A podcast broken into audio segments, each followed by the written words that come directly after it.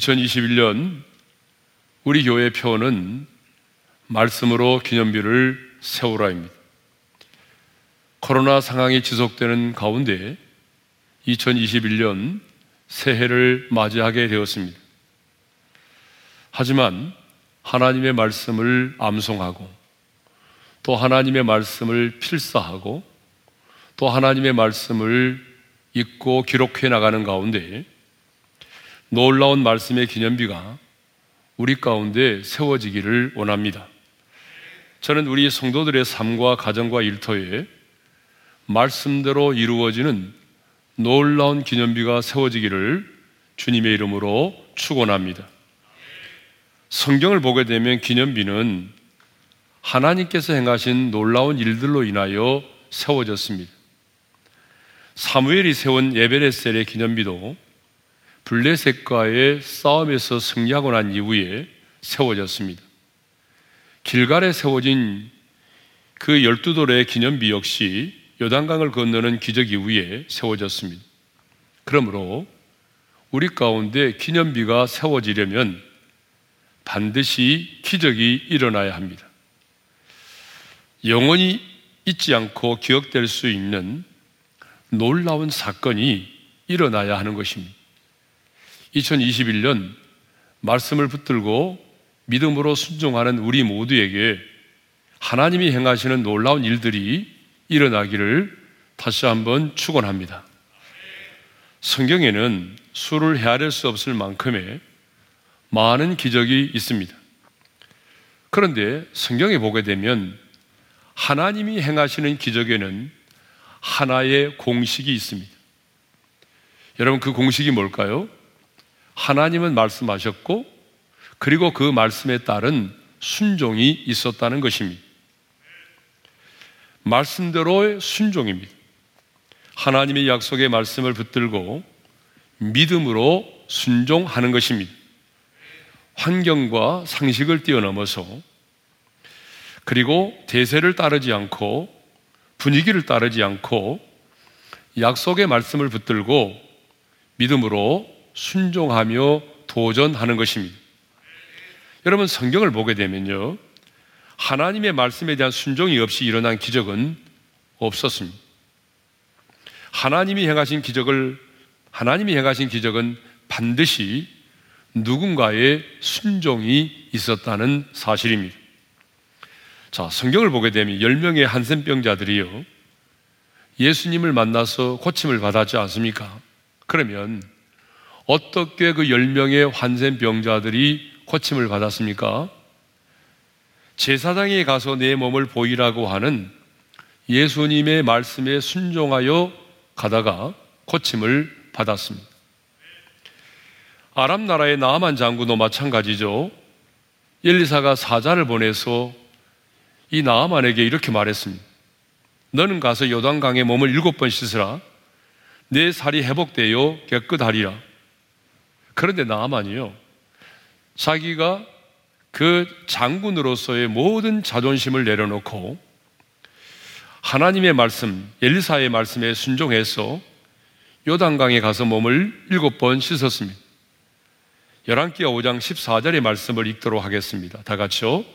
나만이 이에 내려가서 하나님의 사람의 말대로 요단강에 일곱 번 몸을 잠그니 그의 살이 어린 나이에 살같이 회복되어 깨끗하게 되었더라.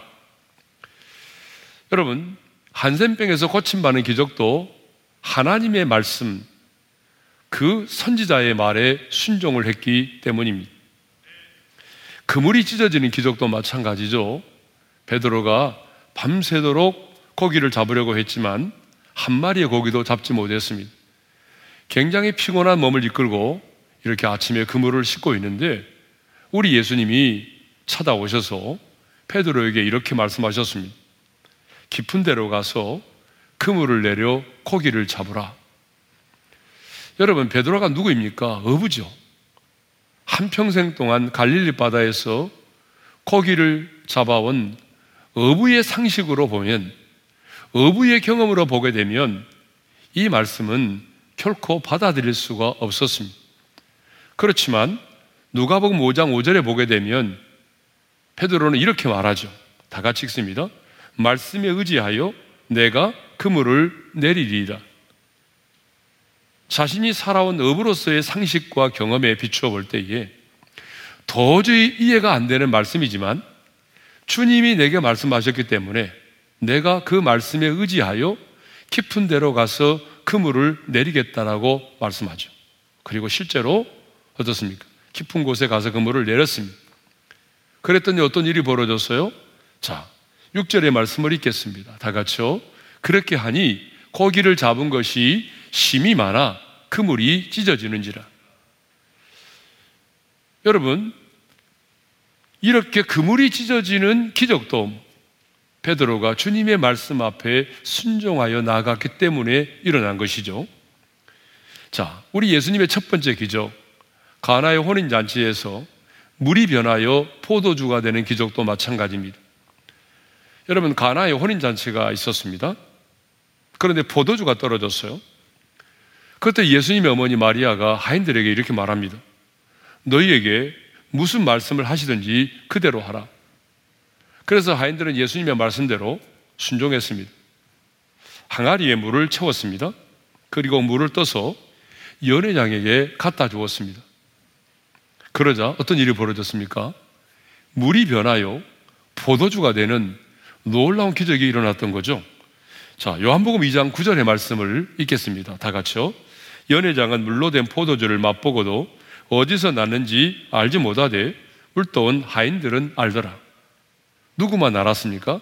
순종을 했던 하인들만 알았다는 얘기입니다. 까마귀 음식을 공급해주는 기적도 마찬가지죠. 자, 아하방이 엘리야를 찾아 죽이려고 할 때에 하나님이 엘리야에게 이렇게 말씀하셨습니다. 너는 요다나 그리 시내가로 가서 지내라. 그리하면 내가 까마귀들에게 명령하여 거기서 너를 먹이게 하리라. 하나님께서요. 까마귀를 통해서 자신을 먹이시겠다고 말씀하셨어요. 여러분 같으면 이 말씀을 믿고 행동으로 옮길 수 있겠어요? 정말 쉬운 일이 아니잖아요.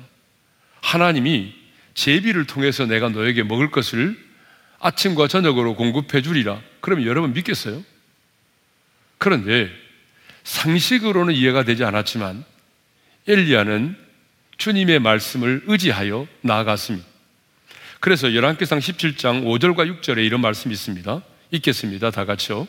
그가 여호와의 말씀과 같이 하여 곧 가서 요단 앞 그리 시내가에 머물매 까마귀들이 아침에도 떡과 고기를 저녁에도 떡과 고기를 가져왔고 그가 시냇물을 마셨으나 그런데 여기 보게 되면 여호와의 말씀과 같이 하였다라고 기록하고 있습니다. 여호와의 말씀과 같이 하였다라고 하는 말은 무슨 말인고 하면 엘리야의 입장에서 볼 때에 까마귀를 통하여 나를 먹이신다? 이건 상식적으로 이해가 되지 않았지만 오직 하나님의 말씀을 근거로 해서 그가 행동으로 옮겼다는 얘기입니다. 무슨 일을 하든지 간에 누구를 만나든지 간에 어떤 일을 결정할 때에 중요한 것은 하나님의 말씀을 따라 하는 것이 중요합니다. 엘리야의 사역의 특징이 뭐죠? 한마디로 말씀을 따라입니다. 말씀에 따른 순종이 있었기 때문에 이렇게 까마귀를 통하여 먹이시는 놀라운 하나님의 기적을 엘리야는 경험을 했던 것입니다.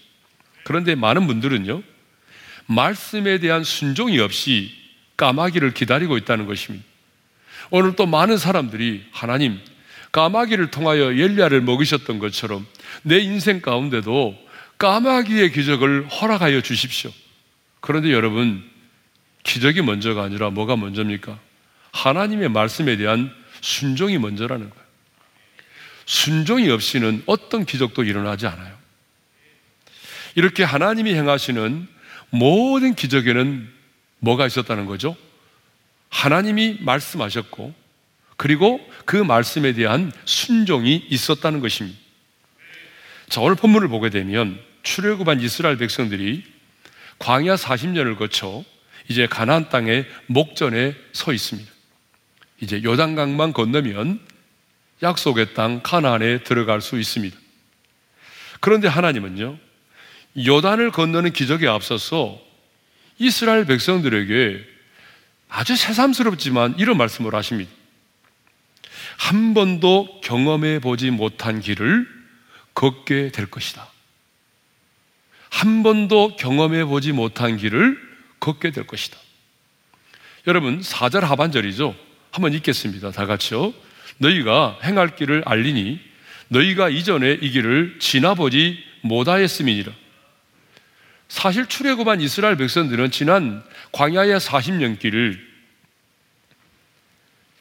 한 번도 경험해 보지 못한 길을 걸어왔습니다.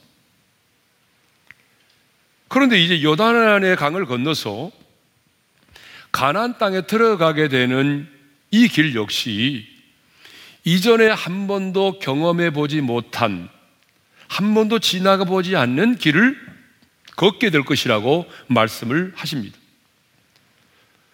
사실 인생을 산다는 것은 한 번도 가보지 않는 길을 걷는 것과 같습니다. 여러분, 우리 삶이 반복되는 삶의 연속이지만 엄밀하게 말하면 저와 여러분도 한 번도 경험해 보지 못한 시간을 맞는 것이고 한 번도 경험해 보지 못한 길을 걷는 것입니다. 여러분, 그러지 않습니까? 그러니까 여러분, 2021년 우리가 새해를 맞이했는데 우리에게 매일매일 주어지는 시간이 우리가 경험해 보지 못한 새로운 시간들입니다. 우리에게 주어진 시간이 새롭고 또 2021년을 살아가면서 내가 누구를 만나게 될는지 어떠한 상황과 어떠한 문제를 만나게 될는지 우리는 알 수 없습니다. 그러나 중요한 것은 그 모든 것이 새롭고 때로는 궁금하기도 하지만 또 한편으로는 불안하기도 하다는 것입니다. 그러면 왜 하나님은 요단강을 건너는 기적에 앞서서 너희가 이전에 한 번도 지나보지 않는 길을 걷게 될 것이라고 새삼스럽게 말씀을 하셨을까요? 이건 너무나 분명한 얘기인데 왜 하나님은 다시 한번 너희가 이제 요단의 길을 요단강을 건너서 가나안 땅에 들어가는 이 길은 한 번도 걸어본 적이 없는 길을 걷게 될 것이라고 말씀을 하셨을까요? 너무나 새삼스럽게 저는 이 말씀을 묵상하면서 이런 결론에 이르게 됐습니다. 주님이 이런 말씀을 하신 것은 앞으로의 너의 인생길 누군가의 도움이 필요하다는 것입니다. 너 혼자는 이 길을 걸어갈 수가 없다는 것입니다. 광야의, 과거의 광야 40년 인생길, 하나님께서 구름 기둥, 불 기둥으로 너희를 인도했던 것처럼 이제 요단강을 건너 가나안 땅에 들어가는 이 길 역시도 너희 혼자만의 힘으로는 걸어갈 수 없다는 것입니다. 무슨 말입니까? 하나님과 동행해야 한다는 것입니다. 한 번도 걸어보지 못한 길이고 한 번도 경험하지 못한 시간이기 때문에 반드시 누군가의 도움이 필요하는데 하나님과의 동행이 필요하다는 것입니다. 성령님의 도우심이 필요하다는 것입니다. 여러분 그렇습니다. 2021년 우리는 한 번도 경험해 보지 못한 삶을 살고 있습니다. 한 번도 걸어보지 못한 길을 걷고 있는 것입니다. 그렇기 때문에 우리에게는 뭐가 필요하죠? 하나님의 도우심이 필요하다는 얘기입니다. 성령님의 인도하심이 필요하다는 얘기입니다. 그런데 하나님은요, 여단강을 건너는 기적에 앞서서 몇 가지 당부를 하십니다. 그 당부가 굉장히 중요해요. 기적이 중요한 것이 아니라 왜 하나님은 기적을 행하기 전에 몇 가지 당부를 하셨을까? 그 당부의 내용이 뭐죠? 첫째로 최선을 다하라입니다. 자, 1절의 말씀을 읽겠습니다. 다 같이요. 또 여호수아가 아침에 일찍이 일어나서 자, 1절을 보게 되면 여호수아만이 아니라 모든 이스라엘 자손들이 아침에 일찍이 일어나서 시딤에서 떠나서 요단을 건널 수 있는 곳으로 이동을 하라는 것입니다.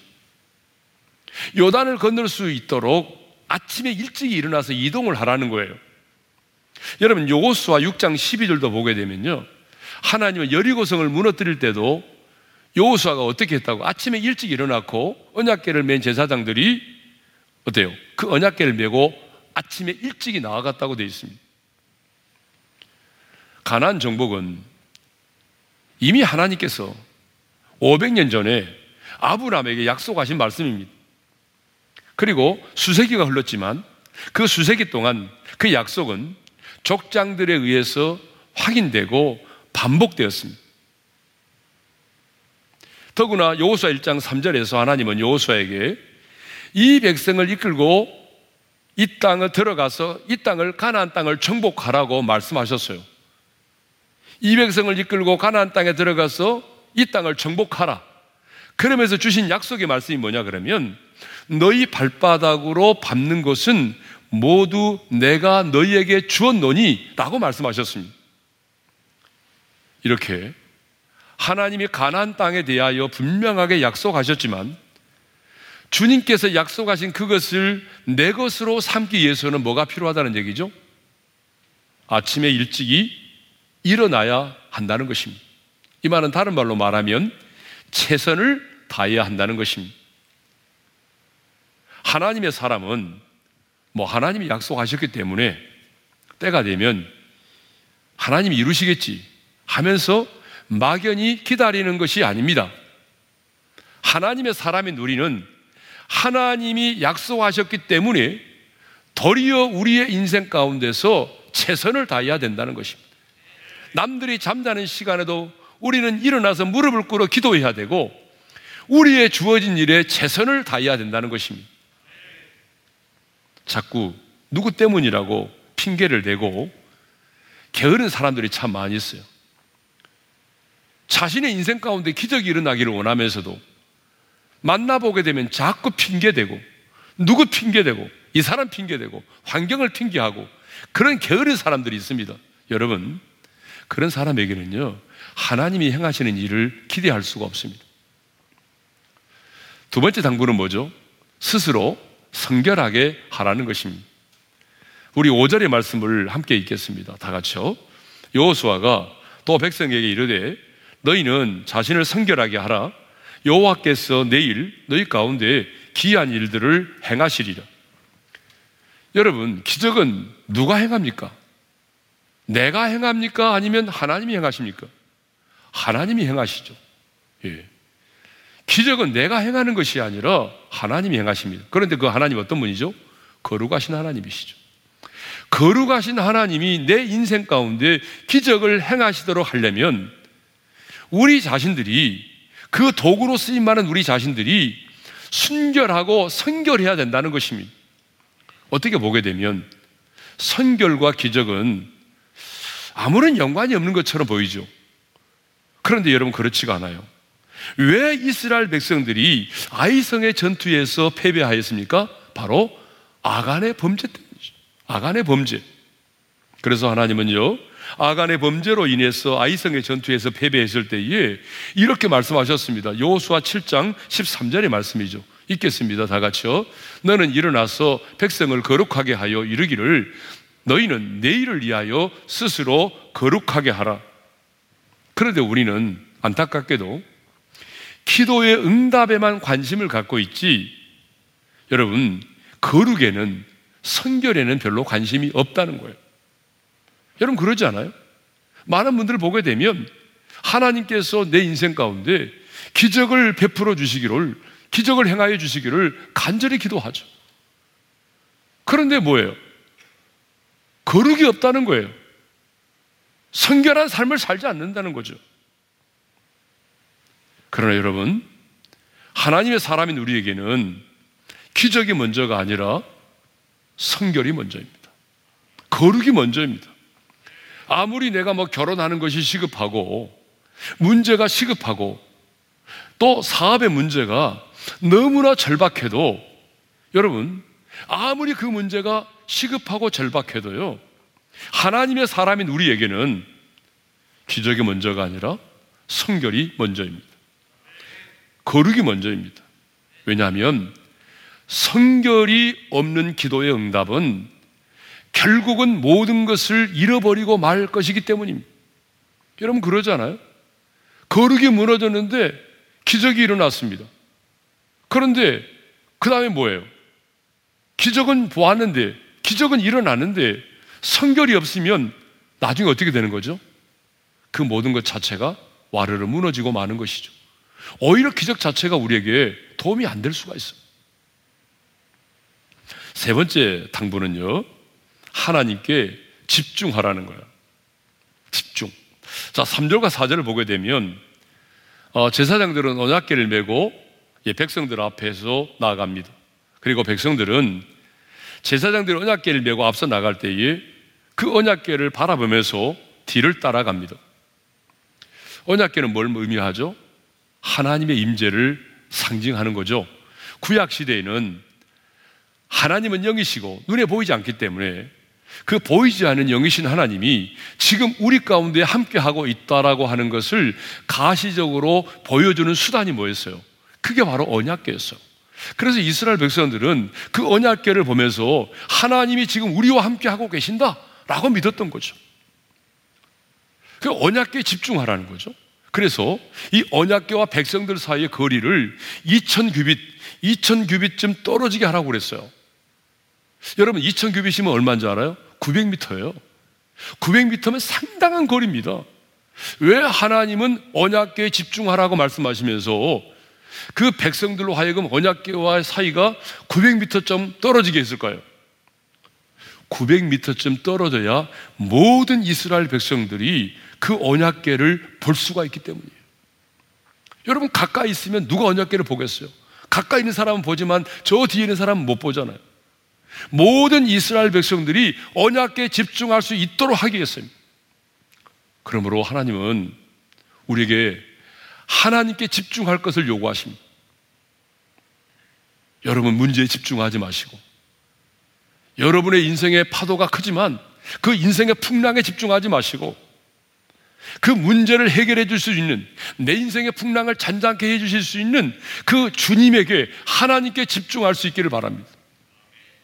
네 번째 당부가 있습니다. 네 번째 당부는 여호와의 말씀을 들으라입니다. 자, 구절의 말씀을 읽겠습니다. 다 같이요. 여호수아가 이스라엘 자손에게 이르되 이리 와서 너희의 하나님 여호와의 말씀을 들으라. 하나님은 왜 기적에 앞서서 여호와의 말씀을 들으라고 하셨을까요? 그리고 이어서 하신 말씀이 뭐냐 그러면 하나님은 살아계신 하나님이신과 온 땅의 주이심을 말씀하셨어요. 그러니까 여호와의 말씀을 들으라는 말은 하나님이 살아계신 하나님이심과 온 땅의 주이심을 알려주는 거죠. 왜 하나님은 기적에 앞서서 여호와의 말씀을 들으라고 요구하셨을까요? 그것은 우리가 믿음이 있어야 순종을 할 수 있는데, 그렇죠? 여러분, 순종은 아무나 합니까? 믿음이 있어야 순종하는 거예요. 모태신앙이라고 해서 순종합니까? 교회에서 직분을 가지고 있다고 순종합니까? 아니에요. 믿음이 있는 자가 순종합니다. 그런데 그 믿음은 언제 생기는 거죠? 하나님의 말씀을 들을 때에 믿음은 생기는 거예요. 예? 하나님의 말씀을 들어야 믿음이 생기는 거예요. 교회를 오랫동안 다녔다고 해서 자동적으로 믿음이 생기는 게 아니에요. 하나님의 말씀을 들어야 믿음이 생깁니다. 그래서 사도 바울은 로마서 10장 17절에서 이렇게 말하고 있어요. 다 같이요. 믿음은 들음에서 나며 들음은 그리스도의 말씀으로 말미암아느니라. 아멘. 믿음은 들음에서 납니다. 여러분, 믿음은 하나님의 말씀을 들을 때에 우리 안에 믿음이 생기는 거죠.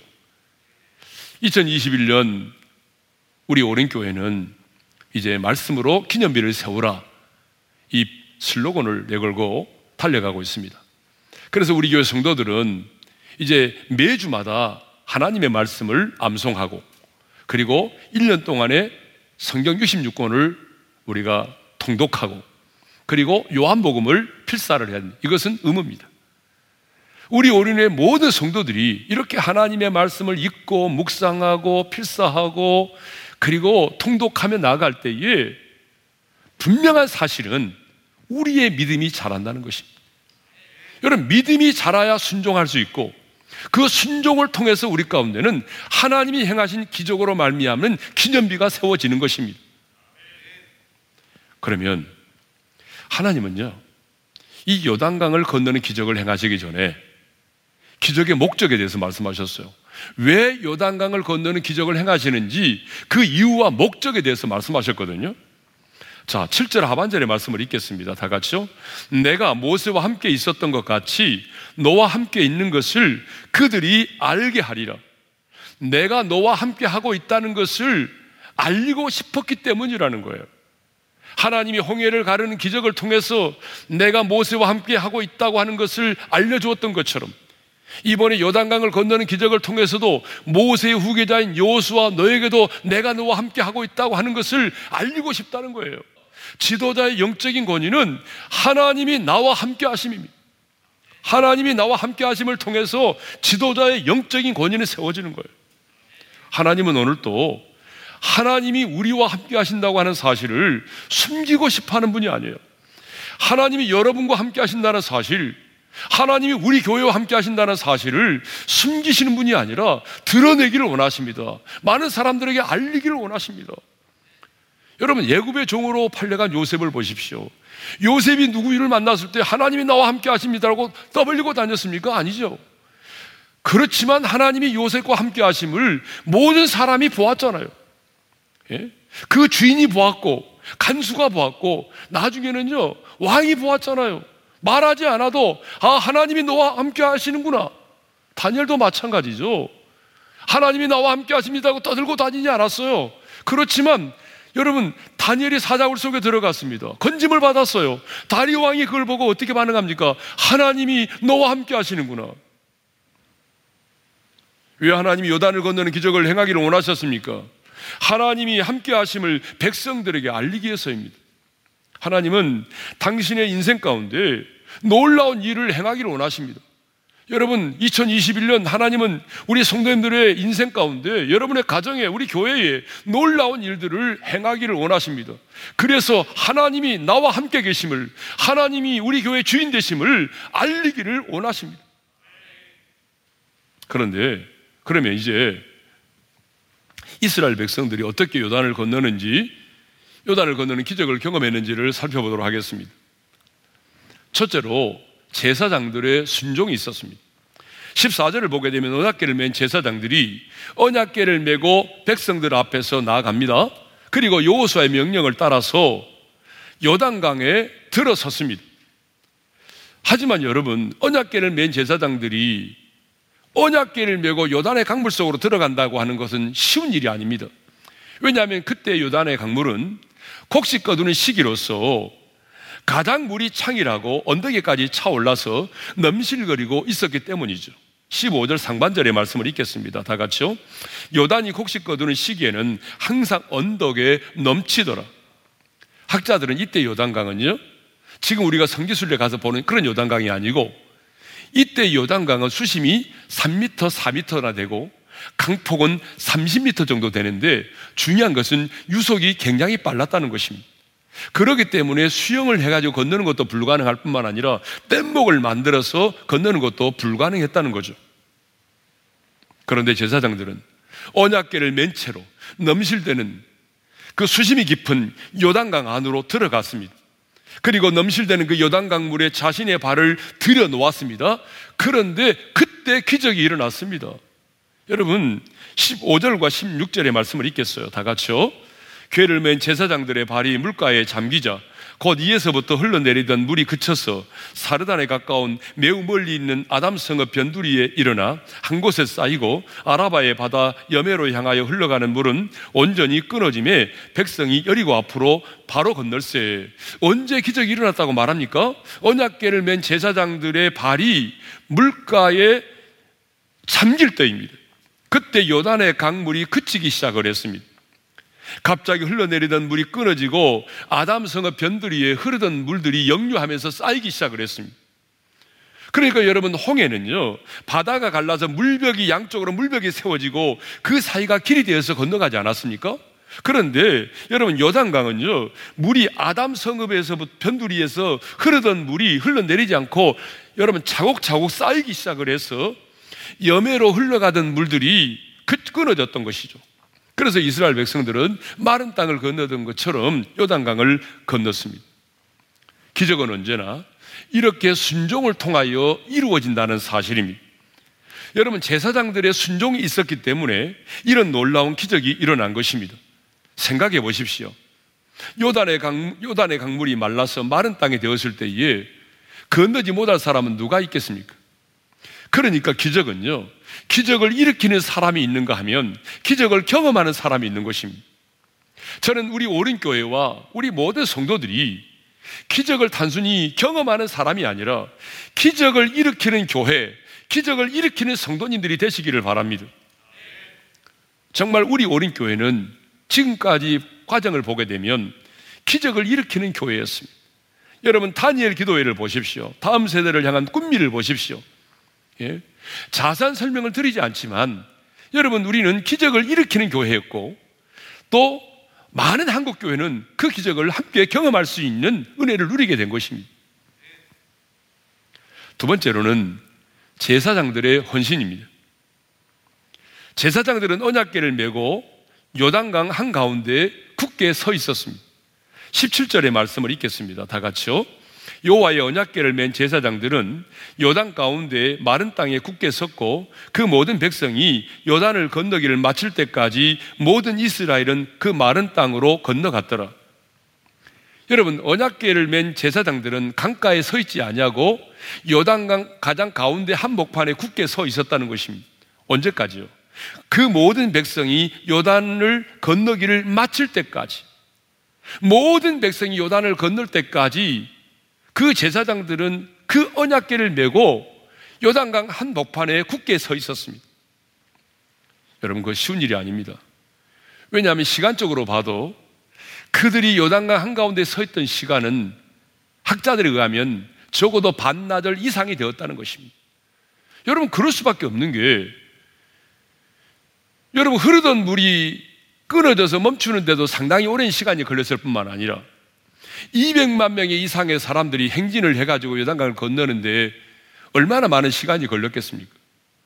왜냐하면 장령만 건너는 게 아니잖아요. 어린아이도 있습니다. 어린아이는 손을 잡고 건너야 되죠. 양떼가 있습니다. 소떼가 있습니다. 그러니 여러분, 그 여단강을 건너는 데는 정말 아무리 못해도 반나절 이상이 걸렸단 말이죠. 그런데 언약계를 맨 제사장들은 요단강의 한복판에 굳게 서 있었습니다. 여러분, 아무것도 매지 않은 상태에서 서 있는 것도 쉽지 않은데, 그 무거운 언약계를 메고, 더구나 여러분 흐르던 물들이 하나의 이제, 어때요? 물이 끊어지면서 그 물이 쌓이기 시작했는데, 여러분 그 쌓였던 물이 갑자기 흐르게 되면 자신들은 물 속에 수장되는 거 아닙니까? 그럼에도 불구하고 그들은 두려워하지 않고, 요단강의 한복판에 언약계를 메고 마지막 사람이 요단강을 건널 때까지 굳게 서 있었습니다. 이런 제사장들의 헌신이 있었기 때문에 이스라엘 백성들은 요단을 건너 가나안 땅에 들어갈 수 있었습니다. 우리 교회도 보게 되면 이렇게 헌신하는 분들이 정말 많이 계십니다. 때로는 핍박과 모함을 받아가면서 때로는 물질적인 손해를 감수하면서까지 오랜 시간 동안 단일 기도의 간사로 주차위원으로 교사로 소그룹 리더로 헌신하신 분들이 정말 많이 계십니다. 너무 많아 언급을 다 하지 못하지만 보이지 않는 곳에서 오랜 시간 동안 묵묵히 헌신하신 분들이 정말 많이 계십니다. 여러분, 그분들의 헌신이 있었기 때문에 오늘의 오린교회가 있는 것입니다. 요단강을 건너는 기적은 제사장들의 순종과 헌신이 있었기 때문입니다. 하나님은 전능하신 분이시지만 사람을 통해서 일하시기 때문에 사람의 순종이 필요한 것입니다. 순종이 없는 기적은 없습니다. 2021년 여러분들의 그 순종과 헌신을 통해서 하나님께서 행하시는 놀라운 기념비가 우리의 교회와 우리 성도님들의 가정 가정에 세워지기를 주님의 이름으로 축원합니다. 주신 말씀 마음에 새기면서 우리 찬양합시다. 주님 말씀하시면 내가 나아가리다. 뜻하신 그곳에 내가 있기 원하고 이끄시는 대로 순종하며 살겠습니다. 주님 2021년 주님 말씀하시면 내가 순종하겠습니다. 이러한 마음의 다짐으로 이 찬양을 드리겠습니다. 주님 말씀하시면 내가 나아가리다 주님 뜻이 아니면 내가 멈춰서리다 나의 가고 서는 곳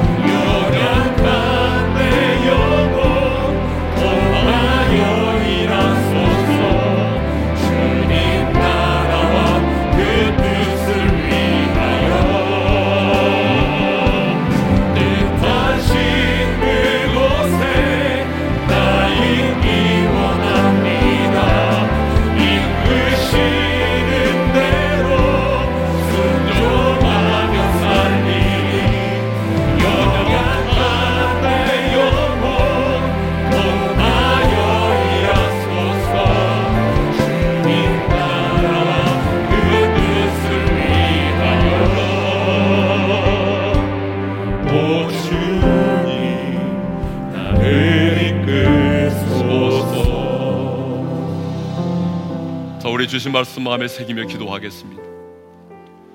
오늘 2021년 새해 첫 주일에 요단강을 건너는 기적에 대해서 함께 나눴습니다.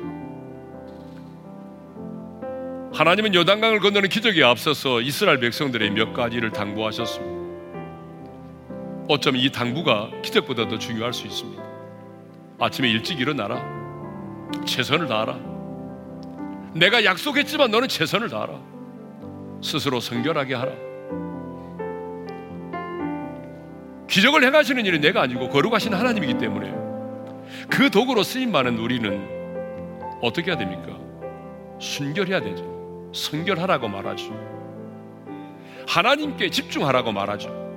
언약께 집중하라는 말은 너의 문제에 집중하지 말고 하나님에게 집중하라는 얘기죠.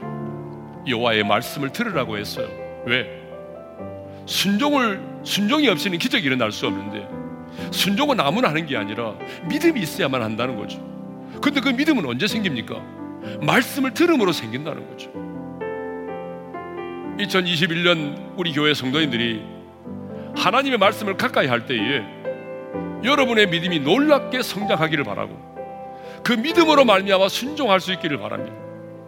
주님은 이 기적에 앞서서 내가 왜 이 가나 요단강을 건너는 기적을 행하시는지에 대한 이유를 말씀하셨습니다. 내가 너와 함께 하고 있다는 것을 알리기 위함이라는 거죠. 하나님은 우리와 함께 하고 있다는 사실을 숨기고 싶어 하잖아요. 알리고 싶어 하십니다. 기적을 통해서 저는 2021년 여러분 인생 가운데 놀라운 기적들이 일어나고 그 기적을 통해서 하나님이 나와 함께 계신다는 사실이 주변의 사람들에게 알려지기를 원합니다. 요단강을 어떻게 건넜습니까? 제사장들의 순종과 헌신이 있었습니다. 제사장들의 이런 순종과 헌신이 있었기 때문에 그들은 마침내 요단강을 건너는 기적을 경험할 수가 있었습니다. 주님, 주님 말씀하시면 내가 순종하겠습니다. 순종할 수 있는 믿음을 내게 주십시오. 하나님께 집중하기를 원합니다. 여호와의 말씀을 들을 수 있기를 원합니다. 그리고 스스로 성결하게 되고 최선을 다하겠습니다. 그래서 하나님이 나와 함께 계심을 많은 사람에게 드러내는 그런 기적의 기념비가 말씀의 기념비가 우리의 가정 가운데 우리의 교회 가운데 세워지게 해달라. 우리 주여 한번 부른 다음에 합심으로 기도하며 나가겠습니다. 주여 한번 부르고 기도하십시다. 주여 우리 아버지 하나님 감사합니다. 오늘 새해 첫 주에 요단강을 건너는 이 기적을 말씀을 나누면서 하나님이 우리에게 주신 말씀을 마음에 새기게 해주시니 감사합니다. 주님 기적에 앞서 주님이 말씀하신 이 당부의 말씀이 우리의 마음 안에 잘 새겨지기를 원합니다. 최선을 다하라. 주님 그렇습니다.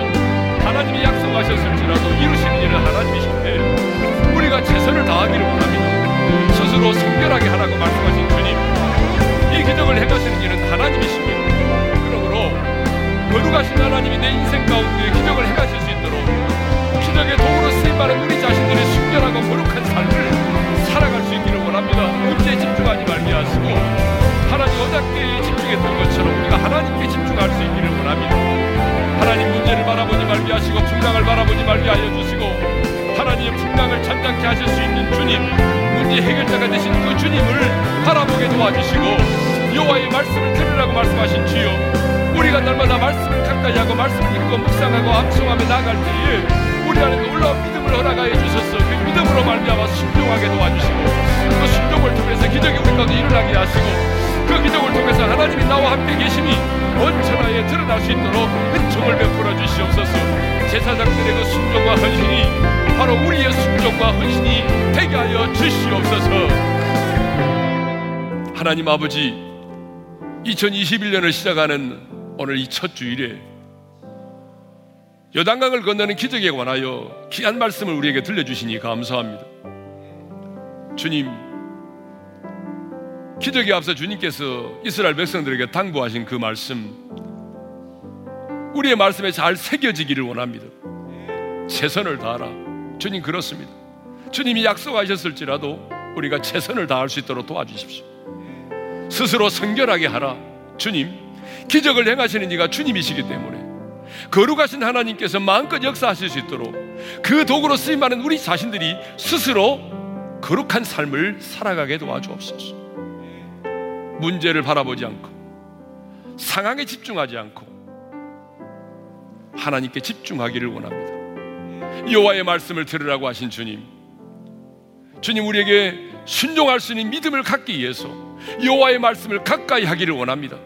2021년 성도들이 말씀을 필사하고 암송하고 묵상하고 통독하며 나아갈 때에 그 말씀을 통해서 우리의 믿음이 아름답게 자라게 하시고 성장한 만큼 우리가 순종하는 믿음을 갖게 해주셔서 그 순종을 통해서 하나님이 행하시는 놀라운 기적들이 나타나게 하시고 그 기적을 통해서 우리는 또한 하나님이 나와 함께 계심을 만방의 사람들에게 하나님을 자랑하고 드러낼 수 있는 우리 모두가 되게 하여 주옵소서.